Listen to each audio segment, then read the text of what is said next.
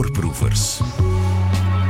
Dit is Voorproevers, de podcast. Ik ben Bent van Looy. Een hele vreemde cocktail in onze Voorproevers deze keer. Uh, Dachau, Mechelen en Congo. Woorden die ons allemaal wel iets zeggen, maar in die combinatie heel vreemd. Wanne Speremans schreef een boek Waar is Johnny? En, en bindt al die dingen keurig aan elkaar. Luister mee. Voorproevers. Wanne Speremans, ik ken jou een beetje als televisiemaker, als muzikant, als vader. En ineens was je een schrijver, plotsklaps, omdat het moest. Vertel eens. Wel ja, het, het moest, uh, uh, omdat hetgeen dat ik geschreven heb, dat uh, was niet echt verfilmbaar in de context waar ik het gevonden heb. Ik verklaar me nader. Ik was, een reeks, ik was mee aan het werken aan een reeks documentaires over de bevrijding van West-Europa. Mm -hmm. Een reeks van Koen Mortier, de, de bekende regisseur. Uh, en ik was verantwoordelijk voor de research van de elf afleveringen. Um, Voices of Liberation. Voices of Liberation, inderdaad. Uh, en tijdens die research, waar die meer dan een jaar heeft geduurd, kwam ik op een bepaald moment foto tegen, gemaakt op de dag van de bevrijding of kort daarna, van het concentratiekamp van Dachau. Mm -hmm. Op die foto stond, zitten, staan twee mannen. Uh, links een blanke man, rechts een zwarte man. En daaronder staat, dit is de Belgische Congolees Johnny Vosté hij, hij, was de enige zwarte man in het kamp van Dachau. Ja, en ineens is jouw nieuwsgierigheid geprikkeld. Ja, want, Waarom? Ja, ik, ik, wist niet dat er zwarte mensen of een zwarte mens in, uh, in Dachau opgesloten uh, is geweest. En ik wist ook niet dat het een Belg was. Uh, en ik vond er eigenlijk verder heel weinig informatie over.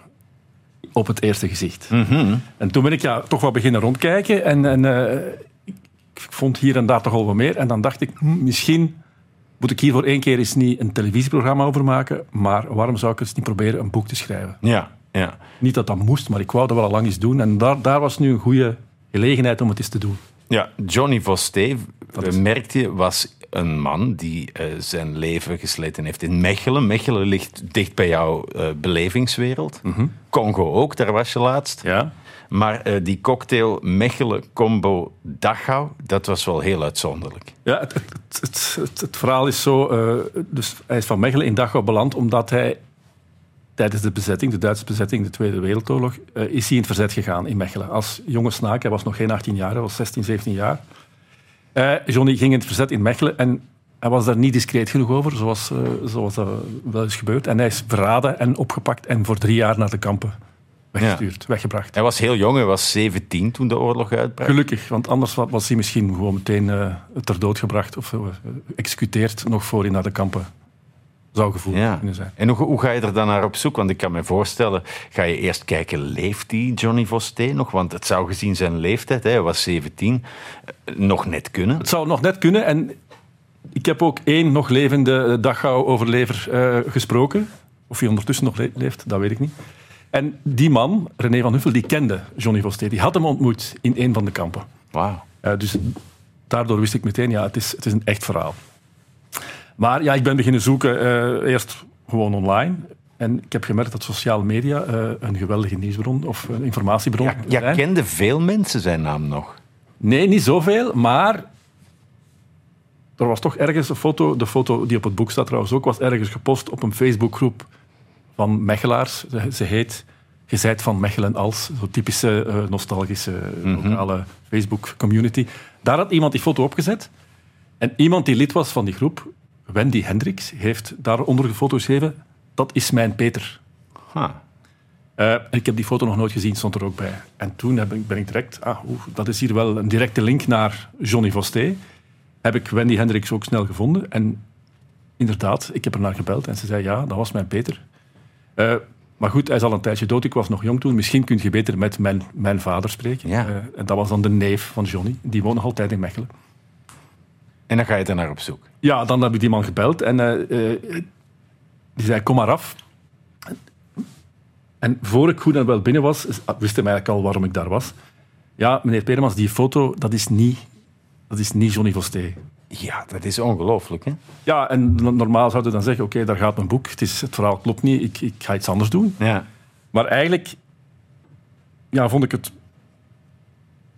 hoopte ik dat hij toch was of zo. Ik weet niet hoe waarom, maar ik ben blijven zoeken. Maar laten we eerst eens Ja. gaan kijken wie was die Johnny Voster. Ja. Want, want die kende hij wel. Hoe, hoe, hoe omschreef hij die?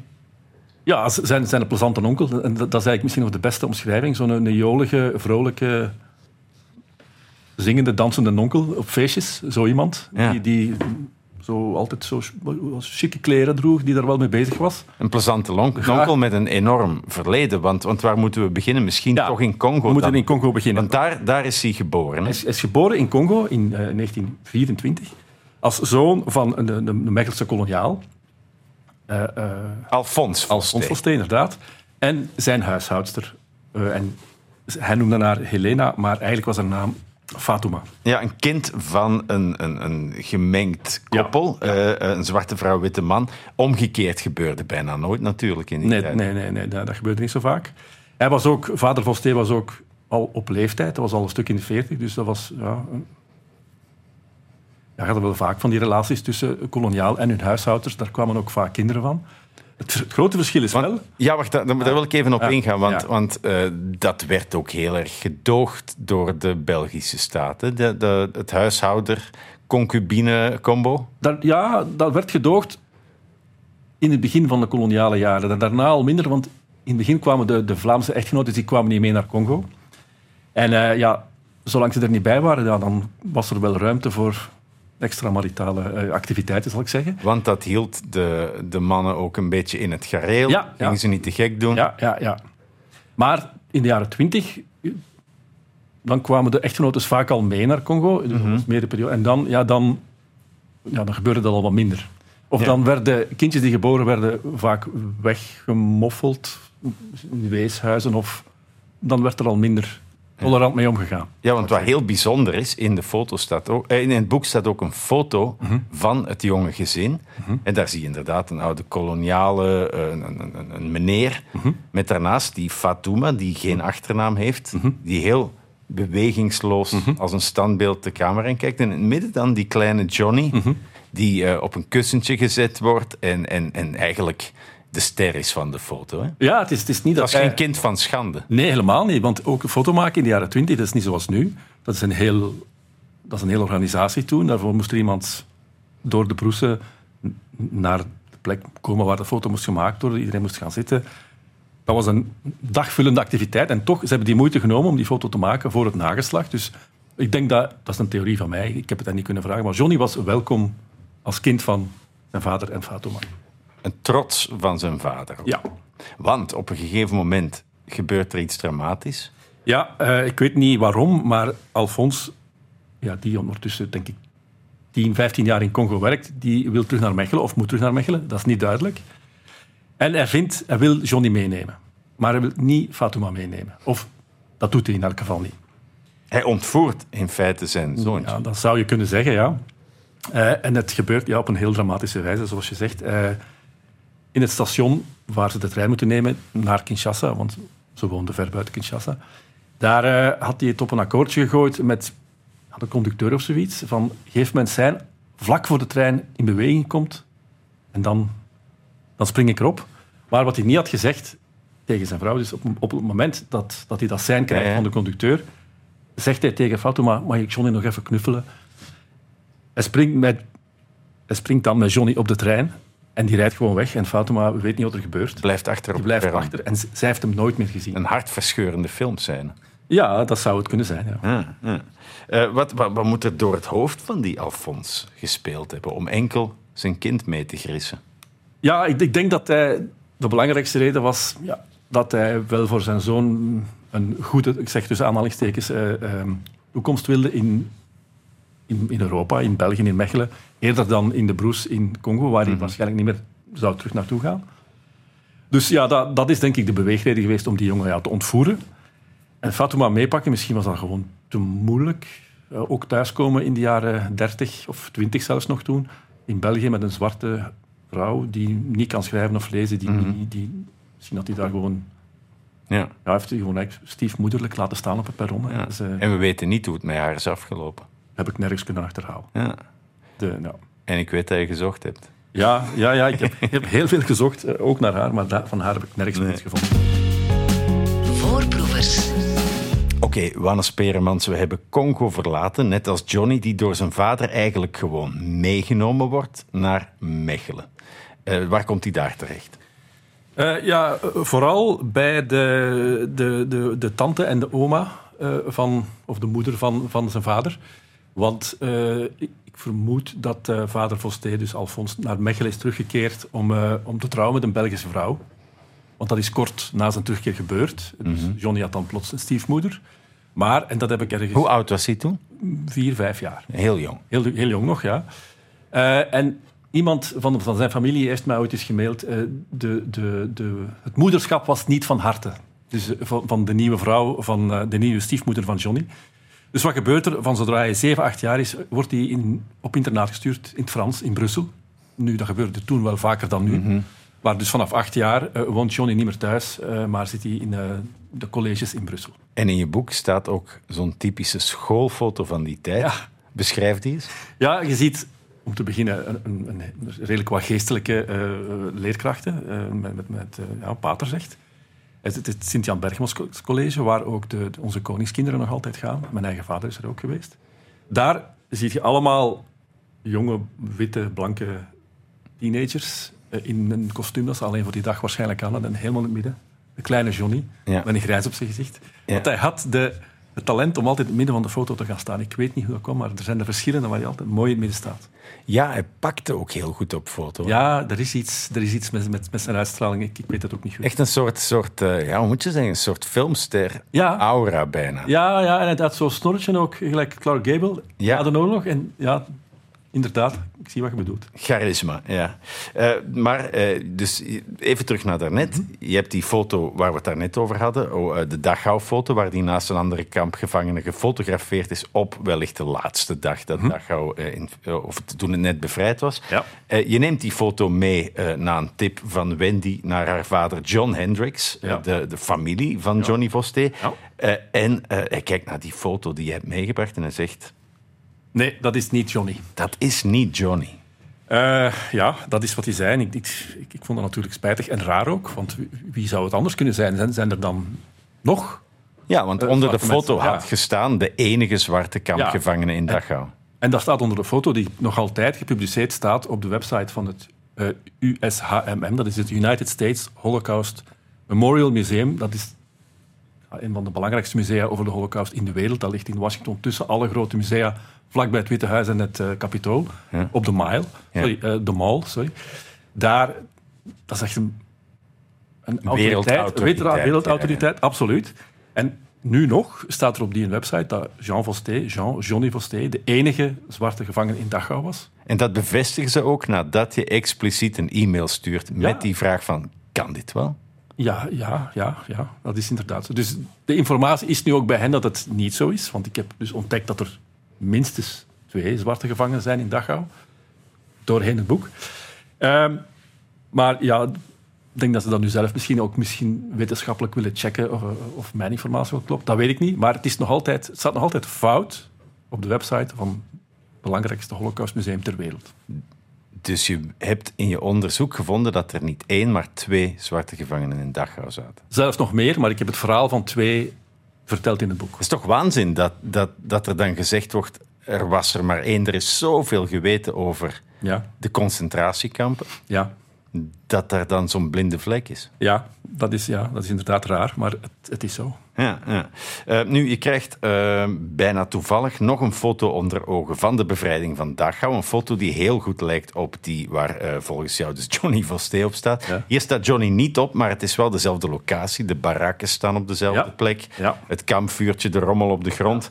En ook het onderschrift is in hetzelfde handschrift, dezelfde inkt. Dus jij denkt van dit is op dezelfde dag, dag gemaakt. Ja, want er was even nog discussie over, oké, is, is, het is misschien niet Johnny, maar is, is die foto wel in Dachau gemaakt? Zijn we daar wel zeker van? Mm -hmm. Dus dat heb ik dan inderdaad op basis van die andere foto en nog, en nog een paar andere daarnaast die niet in het boek staan, wel bevestigd gekregen. Dus het is wel degelijk, Johnny Vosté klopt, dat klopt, die heeft wel degelijk in Dachau gezeten mm -hmm. tot aan de bevrijding. Ja, dus dat weet Dat klopt. Ja. En uh, ondertussen uh, blijf je maar op uh, Facebook surfen en ja. komen er steeds meer Mechelaars boven. En dat vond ik wel heel mooi, dat je zegt van ja, onderzoek is iets heel fluïde. Ja, zeker online. Eh, eh, want, want in een encyclopedie staat de volgende dag nog wat er de dag tevoren staat. Maar het internet is altijd in flux, zeg je. Ja, ik, ik, dat heb ik gewoon gemerkt. Als, als, als je, want wat je doet als je, als je re- research is opnieuw kijken en nog eens en nog eens en nog eens. En enerzijds zie je effectief dingen veranderen in, in de resultatenlijst, maar anderzijds, ja, je kijkt er ook telkens anders naar. Dus het is, het is fluïde om, om in de bron, maar ook in je eigen hoofd. Dus het is belangrijk om opnieuw en opnieuw en opnieuw te kijken om nieuwe dingen te vinden. Tijdens, dat heb ik gewoon ontdekt tijdens de research voor dit boek. Ja, en zo ontdek je ook eh, eh, berichten van mensen die hem kenden uit de verzetstijd, eh, Mechelse weerstandskringen. Ja. En daarin horen we inderdaad dat hij al heel vroeg daarbij ging. Hoe verliep dat parcours ongeveer? Hij is er met een aantal van zijn vrienden. Zo van die, ik denk dat dat jonge, een beetje haantjes de voorste, Ja. s- s- s- ja, kereltjes in Mechelen. Stoere gastjes. Ja, dat denk ik, ja. Want hij zat wel op school in Brussel, maar als de bezetting begon, werden die allemaal gesloten en kwam ik terug naar huis. En dan hadden ze veel vrije tijd en gingen ze rond. eh, hoe gaan zo'n dingen? En hij was daar van de haantjes de voorste nog de voorste, denk ik. Eh, als ik eh, de, de, de, de getuigenissen moet geloven. Ehm, Hij ging eerst bij de NKB, de Nationale Koninklijke Beweging, ja. Ja. En wat, wat, wat ging die dan doen? wel, dus dat, de, Je bent 17 jaar, de nazi's komen je land bezetten.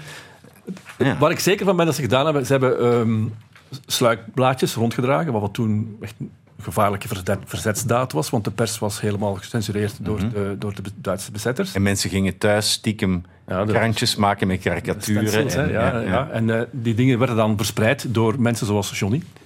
Eén, en hij ging ook met, zijn, eh, met, zijn, met, zijn, met andere jongens van zijn generatie op de luchthaven van Keerbergen noteren welke vliegtuigen er allemaal af en aan vlogen. En die informatie werd dan doorgegeven aan oudere verzetsmensen en die gaven die dan door aan de Britten. Oh, ja. Dus dat, is, dat zijn eigenlijk wel heldendaden, mogen, Ja, we zeggen. ja, Mogen we ja, zeggen. ja. Maar het heeft dus niet zo lang geduurd. Want? Ja, vroeg of laat is hij verraden geworden. Eh, en is hij meteen gearresteerd door eh, de, de, ik kan niet zeggen de Gestapo, maar dat, de SIPO-SD heette dat in Mechelen. Zekerheidspolitie. Ja. Eh, en hij heeft dan twee maanden, drie maanden in de gevangenis hier in Antwerpen gezeten. Ehm, In de Begijnenstraat. in de gevangenis die er nu nog steeds is. Inderdaad. En van daaruit werd hij ongeveer elke dag naar Wilrijk gebracht voor ondervragingen. Daar is ook over gesproken in zijn eigen dossier, dat nog altijd bewaard ligt in de- het, het archief hier in Anderlecht. En die ondervragingen gingen er niet zachtaardig aan. Nee, nee dat, dat, dat was misschien is foltering veel gezegd, maar zijn neus is herhaaldelijk gebroken. Mhm. Eh, zo staat het in zijn dossier. Hoe, lang, hoe, lang, hoe lang zit hij hier in voorhechtenis? Acht maanden, als ik me niet vergis. Echt een behoorlijk lange tijd. Ja, ja, ja. Totdat, totdat, er, eh, totdat, er, eh, ja, totdat ze beseften dat hij niet veel ging verklappen. Want hij wist misschien ook niet veel, hij heeft ook niet veel verklapt. En in de zomer van 42 is hij naar Duitsland gebracht. Mhm. En wist hij wat, he- wat hem te wachten stond daar? Nee, en hij, hij viel onder het statuut nacht- en nebelgevangenen. Eh dat hadden ze speciaal verzonnen, de nazi's, voor, ehm, voor de bezette gebieden. Niet alleen België, maar ook Frankrijk. Hè, waar, het- waar mensen in het verzet zaten. Als ze die, als ze die arresteerden, dat werden nacht- en nebelgevangenen. Die werden weggevoerd en de familie daarvan die kreeg geen enkele informatie. Waar Ja. naartoe, eh, die mochten niet corresponderen, die verdwenen gewoon ergens in Duitsland. Ja. En zo iemand was hij dus. eh, Veel, veel van de gevangenen, zoals Johnny, die zagen hun ouders pas terug als ze plots na de oorlog thuis voor de deur stonden. Ja, ja, ja. Niet bellen, zoals nu, of sms'en. Dus ja, hij verdween gewoon naar Duitsland voor bijna drie jaar. Voorproevers. Johnny Vosté wordt eh, geklist als verzetsjongen, wordt op de trein gezet naar Duitsland. En hij eh, komt een hele reeks tussenstations tegen Wannes Peremans. Ja, eh, eerst in de gevangenis van Bochum.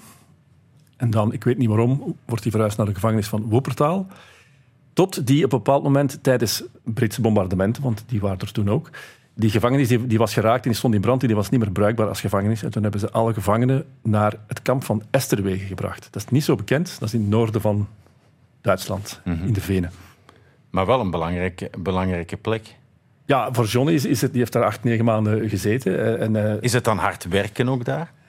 Dat is, dat is een werkkamp, eh, zes dagen per week, twaalf uur, zoiets werken. En zondags mochten ze, hadden ze vrij. Dus het was nog niet gelijk Dachau, het was nog, ik zou zeggen menselijk, maar dat is misschien niet het juiste woord. Maar het was geen de mensen stierven daar niet bij bosjes. Ja, ja, ja. Dus ja. dat, dat was het nog niet. Ja, dat gebeurde natuurlijk wel in Dachau. Misschien is het wel heel eh, belangrijk dat we eerst even het verschil eh, schetsen tussen concentratiekampen, zoals Dachau, eh, en vernietigingskampen, zoals Auschwitz. Ja, dus de concentratiekampen zoals Dachau, dat trouwens het eerste concentratiekamp was. En ook het kamp waar alle, dat model stond voor alle andere later, latere kampen. Ja, want het, het was er al heel vroeg. In 33 al.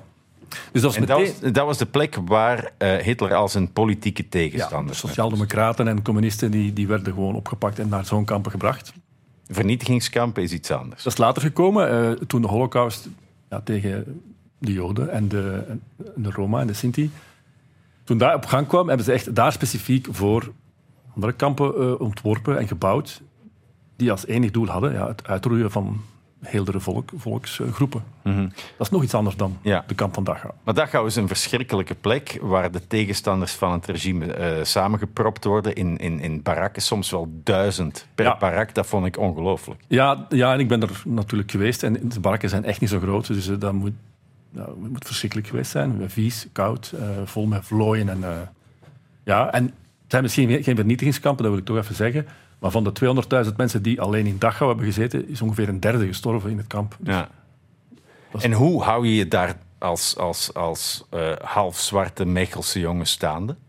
Ja, ik denk dat, dat dat niet anders was dan voor de anderen. Eh, ik heb niet het gevoel dat hij zat niet in het kamp omdat hij zwart was. Hij zat in het kamp omdat hij ja, tegen de Duitsers eh, in, in, in het verzet was gegaan. En ja, het is een, soort dagelijkse overlevingsstrijd. En zolang je niet ziek bent, kun je wel... Tussen de mazen Ja, van ja, het glippen. ja dat is, dat, zo, zo hebben de overlevers het gedaan. En er valt ook wel hier en daar iets te ritselen met de bewakers, denk ik. Want hij sprak ook veel talen, geloof ik. hè? Ja, dat is denk ik een deel van zijn redding geweest. Hij, kon, hij sprak goed Duits. Eh, daarom is hij ook na de bevrijding nog een maand daar gebleven. Om dus te helpen tussen de Duitsers die, en het Rode Kruis. Ze noemden dat een dolmetscher. Dat is een, een Ja, een vertaler. ja, dat is Ja. Wat, hij, wat hij deed, want hij sprak zes, zeven, verschillende, ja, zes, zeven talen. In die tijd al. Bijzonder. Ja. Ja, absoluut. Eh, nu, eh, je, je, je- gaat op zoek van hoe zit dat kampleven in elkaar. Hij heeft er gezeten, dat weten we. Maar hoe was hij? Heb, heb je eh, medegevangenen gevonden? Er- je, je spreekt in je boek van, van een heel bijzondere man ook. Eh eh, eh, Koepfer heette die. Ja, die- Edgar Koepfer. Edgar Kupfer, dat is raar, dat, die is volledig vergeten. Maar die dat is dus de enige die erin geslaagd is om... Die, dat was een Duitser bovendien. Die is erin geslaagd om drie, vier jaar lang een dagboek op papier te noteren in het kamp. En dat heeft die, die jaren in het kamp overleefd. Dus dat boek is nu...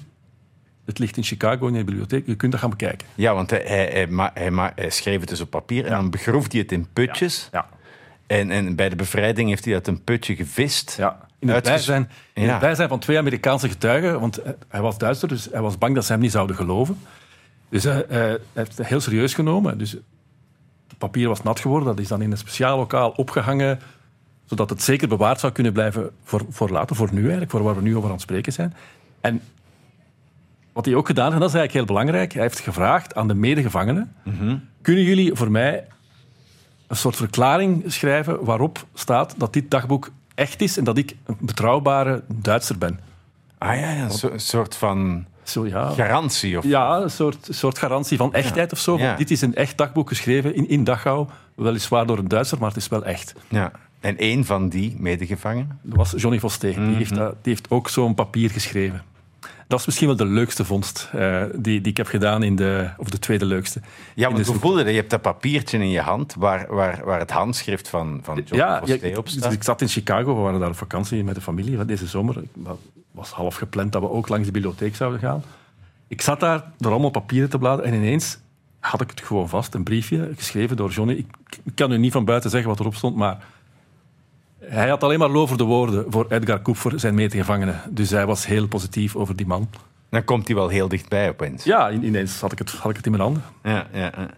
Nu, eh, ehm, wat, wat, wat ik eh, ongelooflijk vind, is eh, hoe kan het dat iemand als die briljante Koepfer zo weinig bekendheid geniet? En, en net als Johnny Vosté eigenlijk meeslepende, dramatische levens. Als je alleen naar het leven van Johnny Vosté kijkt, Ja. geboren in Congo, ontvoerd door zijn vader, Ja. hier opgegroeid, in het verzet gegaan, een race gevangenissen achter de rug, in Dachau beland. Mhm.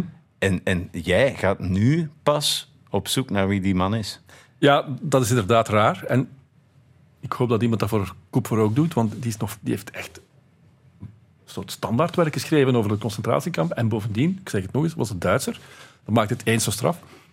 Eh, ik, ik weet niet hoe dat komt. En ik heb ook het gevoel dat het, dat, dat in de jaren tachtig misschien dat er meer aandacht was voor politieke gevangenen en nu meer voor, voor de Joodse slachtoffers en de Roma-slachtoffers van de, van de Holocaust. Dat ah, zie je dat echt in, in, in, literatuur van die tijd? Ja.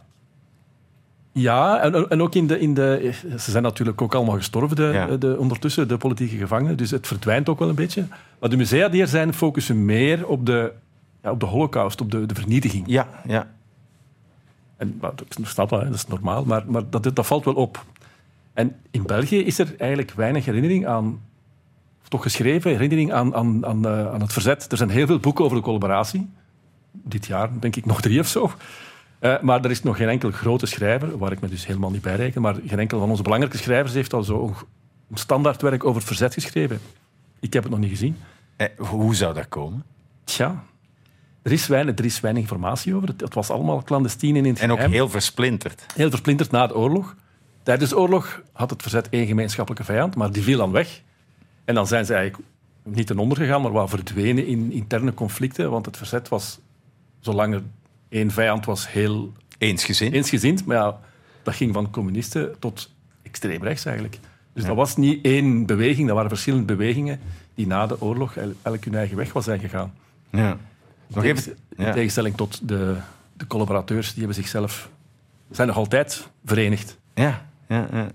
Ik wil nog even terug naar dat moment waarop je dat handschrift van, van Johnny ziet. En hij komt misschien nog iets dichterbij uh, even later, wanneer je in dat museum in Washington, waar je uh, opzoekingswerk doet, ineens te horen krijgt van er is ook een kleurenfoto. Ja, dat was niet in Washington, dat was in, dat was in Dachau. Oh, uh, ja, ja, Ik heb die in Dachau ontdekt. Jij bent uh, overal, overal onderzoek. Ja, ja, ja maar, maar ik heb het ontdekt in Dachau, maar hij ligt wel in Washington, de foto. Dus Oké, okay, dat is toch niet helemaal fout. Nee, nee, helemaal. Alleen, ze wisten het zelf niet in Washington. Dus er is, heb ik ontdekt, een tweede foto gemaakt in Dachau, kort na de, na de bevrijding. Uh, en daar staat met zekerheid Johnny Vosté wel op. Het is bovendien in kleuren, want het gaat om een kleurendia. Gemaakt door een, een, een Amerikaanse dokter, militaire arts. Die... En ook daar is hij weer de Clark Gable van het Ja, je ziet direct, hij staat in het midden van de foto, heel fier, met zijn pet een beetje schuin. Ja. En ja, je, wist direct, ja, hier, hier, is, hier is Johnny. Ja. Ik heb hem gevonden. Ja, je, je, beschrijft in je boek hoe uh, uh, willekeurig zo'n onderzoek eigenlijk kan zijn. Want je zegt, ik ben in Washington geweest, ik ben een paar keer in Dachau naar, naar, het, naar het archief geweest. Het is helemaal niet lineair. Je had die foto eigenlijk twee jaar eerder al kunnen had, vinden. Had gekund, ja. Maar er waren blijkbaar toch een hoop zijsprongetjes voor nodig om hem uiteindelijk echt te zien. Ja, ja, ja, ja, inderdaad. Want het is niet alleen zo op internet, maar ook in fysieke archieven. Als je daarin begint te zoeken, als je dat een tweede keer doet, zie je iets anders. Zie je andere dingen en je let op andere dingen en daardoor, hey, hier vind ik nog een foto. Of, oh, dat is, zo is het echt gegaan, bijna per toeval. Dus de, de toevalsfactor is, is heel groot. Maar ik denk wel, hoe langer je zoekt, ja, hoe, hoe meer kans je dat je hebt op toeval. Mhm. Of zoiets. Heeft deze zoektocht jouw uh, zicht op, op, op, op redacteur zijn veranderd, op, op onderzoeken? Ja, dat denk ik wel. Ik denk dat je... Uh, wat ik al wist, was, dat, is dat de juiste zoekterm. Dat, dat is heel belangrijk in online onderzoek. Dat is nog maar eens honderd keer bewezen.